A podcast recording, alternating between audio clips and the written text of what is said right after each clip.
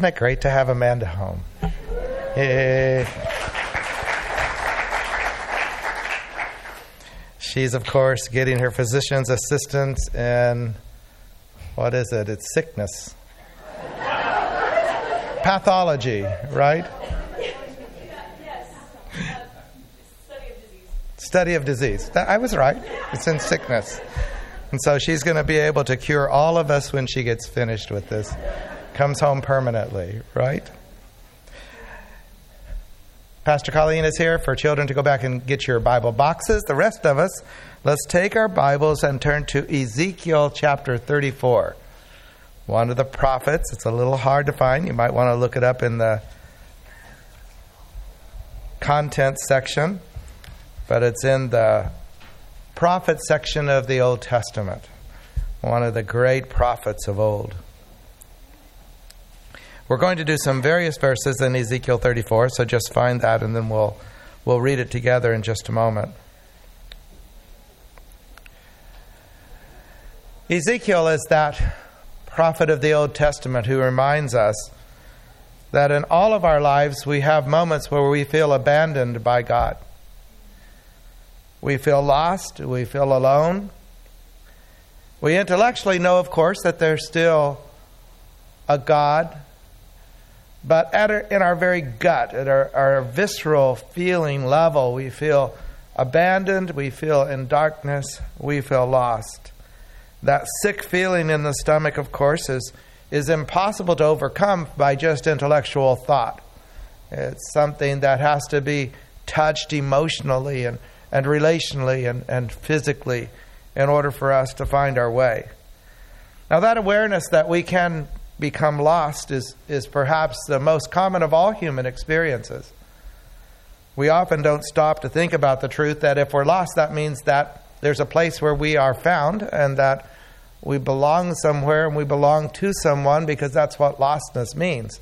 And yet, in the midst of that lostness, we feel so overwhelmed by the experience itself uh, that we're not filled with thanksgiving on Thanksgiving Sunday, and we are not filled with joy of the Lord in the presence of the, the night of the soul.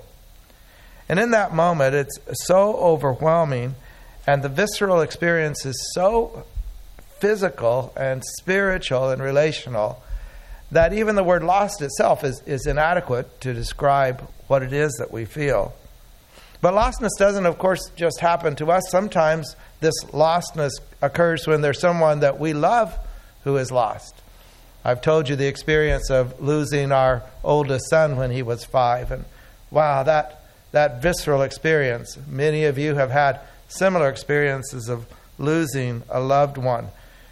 But that nauseating, gut wrenching feeling is aware that lostness is a real thing and that there's real danger. And however our loved one is lost in that moment, we cry out to God. And we cry out to God even if we don't believe in God. We cry out because we recognize that there's got to be someone and that can come and save the lost and help us in that moment of deep need.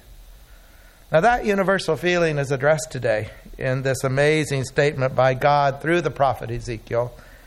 Ezekiel's name means, May God strengthen. It's kind of a prayer or it's an affirmation. God will strengthen, depending on your perspective of the moment as you're experiencing life. As a priest, Ezekiel preached during the most tumultuous time in Israel's history, today included. Inhabiting the land between the Assyrians, the Babylonians, the Egyptians, the Persians, the city of Jerusalem was battered time and again by forces that surrounded it, invaded it, and destroyed it. Ezekiel was 30 years old when he began his preaching career. He preached for 22 years. Seven of those years were before Jerusalem fell, as he was prophesying that they need to change their lives or they're going to lose their freedom. 15 years are preached when he's in captivity in Babylon, following the loss of the temple in the year 586 BC those last 15 years under Nebuchadnezzar II and that Neo Babylonian Empire, the cruelest empire of the ancient world. Ezekiel is attempting to bring God's hope into the lostness and the darkness. In exile, Ezekiel felt it, of course, very personally.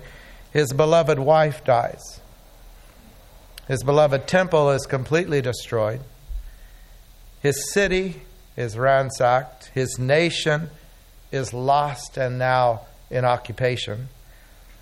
He had preached, of course, this in the seven years that these holy people of God were not worshiping in holiness and they were not living their lives in the holy ways of God, following the commandments of God. The nation as a whole was sinning against God in the way that it was making its decisions and living its corporate life. They had, in fact, he said, lost themselves, their nation, and their future because of their sin. But right in the middle of this prophecy of, of great loss and lament, right in the middle of his gut wrenching despair, Ezekiel receives a prophecy by God that although he feels abandoned and alone, God is with us. And though he feels forsaken, God has not forsaken him. And though he feels lost, he is in fact in the care of God. That God himself will come and find him and rescue him and heal him and, and save him. That God himself will come and save the lost. So this Sunday, as we're focusing on Christ the King Sunday, and we're focusing on missions and missions going into all the world and making disciples of all nations and finding those who have lost their way and have not been belonging to God. We come to this wonderful prophecy in the Old Testament. Long time before Jesus said, I am the good shepherd, God said through Ezekiel, I'm the shepherd who will watch over you and care for you. I will find the lost and bring them home. Now, he's done that for me. He's found me and brought me home. Many of you have experienced that. That's why you're here today. Some of you are seeking and being sought by Jesus. And the invitation is yours as well. So let's listen to what God says through the prophet Ezekiel. We're going to start with the 11th verse of the 34th uh, chapter. We'll read through, we'll skip some verses, and uh, complete the prophecy. Ezekiel says, For this is what the sovereign Lord, oh, God says through Ezekiel, For this is what the sovereign Lord says I myself will search for my sheep and look after them. As the shepherd looks after his scattered flock when he is with them, so will I look after my sheep. I will rescue them from all the places where they were scattered on a day of clouds and darkness. I will bring them out from the nations and gather them from the countries and I will bring them into their own land. I will pasture them on the mountains of Israel, in the ravines, and in all the settlements in the land. I will tend them in a good pasture, and the mountain heights of Israel will be their grazing land. There they will lie down in good grazing land, and there they will feed in a rich pasture on the mountains of Israel. I myself will tend my sheep and have them lie down, declares the sovereign Lord. I will search for the lost, and I will bring back the strays. I will bind up the injured and strengthen the weakened. But the sleek and the strong I will destroy. I will shepherd the flock with justice. And then moving on down to verse 20. Therefore, this is what the sovereign Lord says to them See, I myself will judge between the fat sheep and the lean sheep, because you shove with flank and shoulder, butting all the weak sheep with your horns until you have driven them away. I will save my flock, and they will no longer be plundered. I will judge between one sheep and another. I will place over them one shepherd, my servant David, and he will tend them. He will tend them and be their shepherd. I, the Lord, will be their God, and my servant David will be prince among them.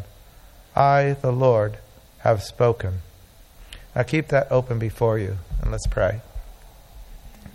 Father, we're so thankful that in this uh, tumultuous life and all of its ups and downs, that you have proclaimed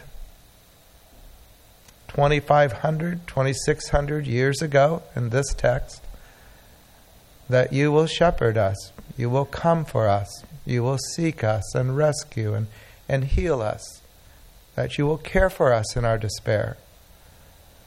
And I would ask that today, as we celebrate Thanksgiving, that we recognize that the holidays are the most despairing time for many people. And we would ask that you would allow your wonderful shepherding presence, that you yourself would come and be with us and to be with those who are lost and those in despair. Comfort those who mourn. We pray it in Jesus' name, the wondrous Savior and Shepherd of all. Amen. Ezekiel died in captivity. But before his death, Ezekiel is credited with planting synagogues throughout Babylon. Synagogue means a place of gathering. The people of God were gathered together as sheep are gathered into a fold to protect and to care for them and to be watched over. They gathered for prayer, for the study of Scripture.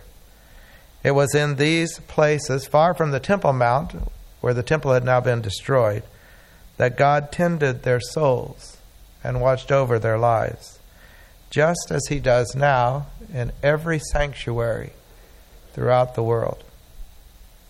Now, as we read the text, I pointed out all the times that God says, I myself, I will tend, I will bring, I will rescue, I will search, I will judge.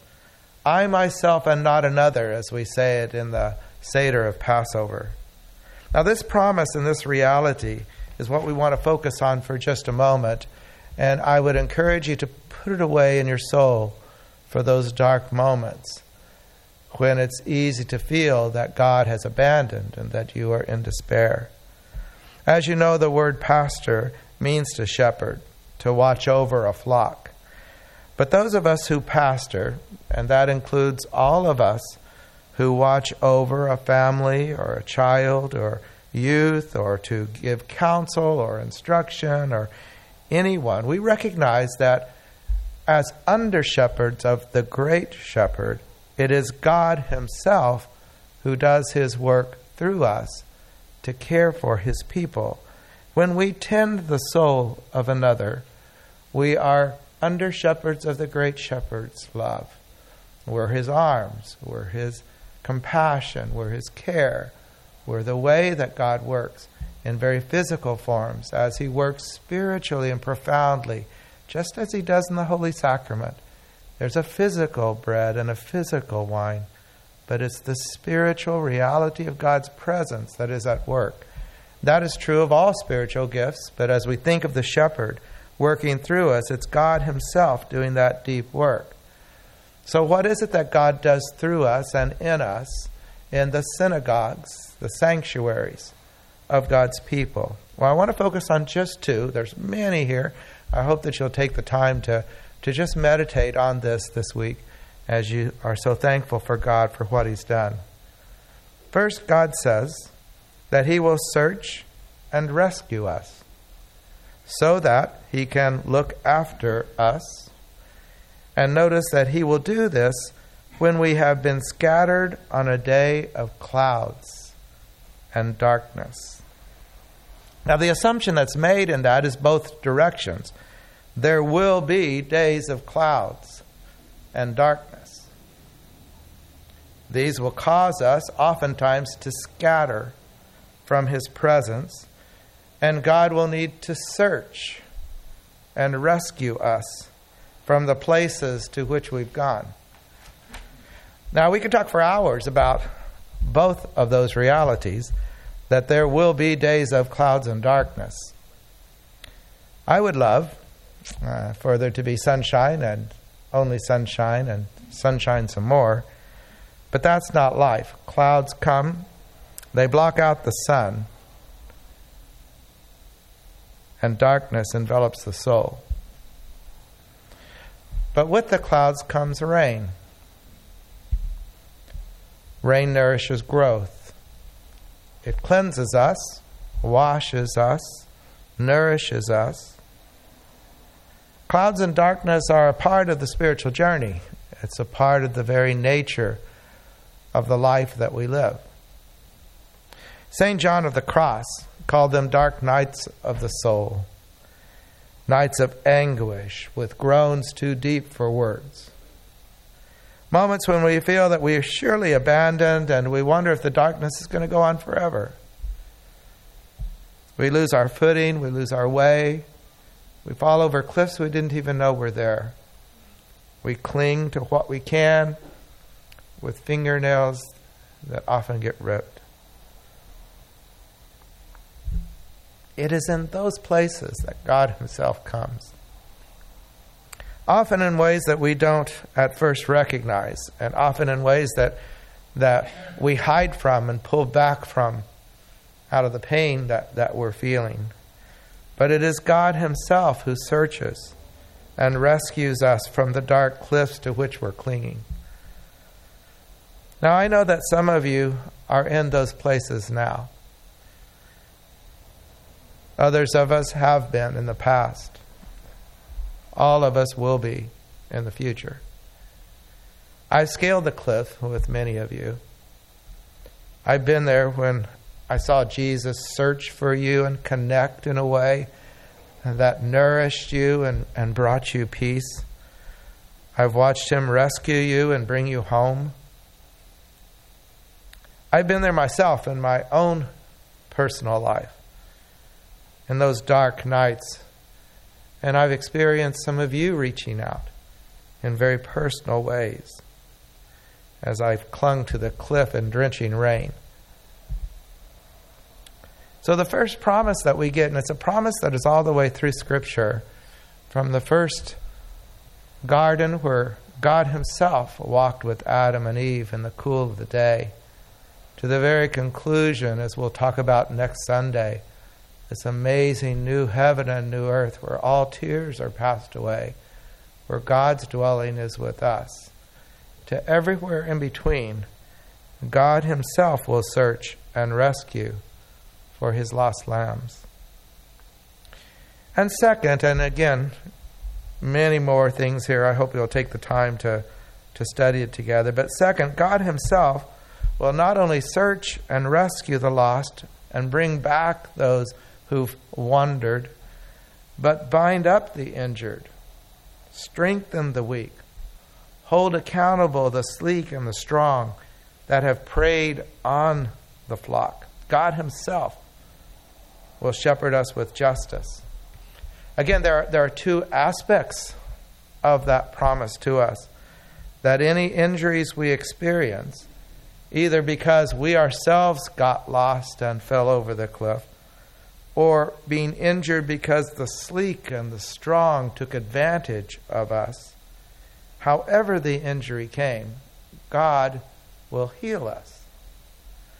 He'll bind us close to his heart. He'll, he'll heal us, transfusing us with his blood so that we have his antibodies. The phrase that the translators use there to, to describe the sleek and the strong it's an interesting kind of cultural shift. We often see the sleek and strong with admiration in the world's culture. The actual words there, shaman, means to be fat, stout, robust, or rich, and shazak means to be strong in a severe way, sharp and hard and stubborn. We have a strength, not so much of muscle, but a strength of will, where we impose our will upon the weak where we control those who can be controlled. So, what God Himself will judge with justice is the fat, rich, sleek, severe, stubborn, hard hearted who injure others by imposing their self centered desires and designs upon them. To change the metaphor a little bit, which fits more our culture, people oftentimes admire the sharks but God will judge the sharks, whose smooth operating strength, sleek and strong, rip apart those who are weaker than them in order to get personal gain. Now, what's interesting is that though we admire, God will judge. That the end result of all of life will come to a final completion in which the shepherd will not allow any more butting of the sheep, hurting of the sheep of God, where he will, in fact, bring all things to completion in a final reality. And it begins now. I've seen it over and over. The justice begins now, and it is true. So, on this Thanksgiving Mission Sunday, of course, we want to end by noting that God Himself is seeking the lost. That's why our missionaries go on the mission of God. They're there because that's where the people are that God loves. And He told us to go into all places and bring those people to faith in Him. Every nation, every tribe, every language is going to be brought home. And it's there, it occurs because of the mission of the church and the missionaries that God calls up out of every congregation that we might have life. But how He does that is through you and me most often. There are many, many instances where God directly does it, but most often in most of life, God does it through human agents whom He's gifted to do spiritual work, the under shepherds. And so we're the arms and hands and hearts of love. And so our greatest privilege is to see the lost and to love them as we are loved by God. So as we go to God in prayer, let's God allow God Himself to be with us. Jesus came, Emmanuel we're going to celebrate that all through this wonderful Christmas time we're about to enter. And He came that He might be with us. Let's spend time with Him.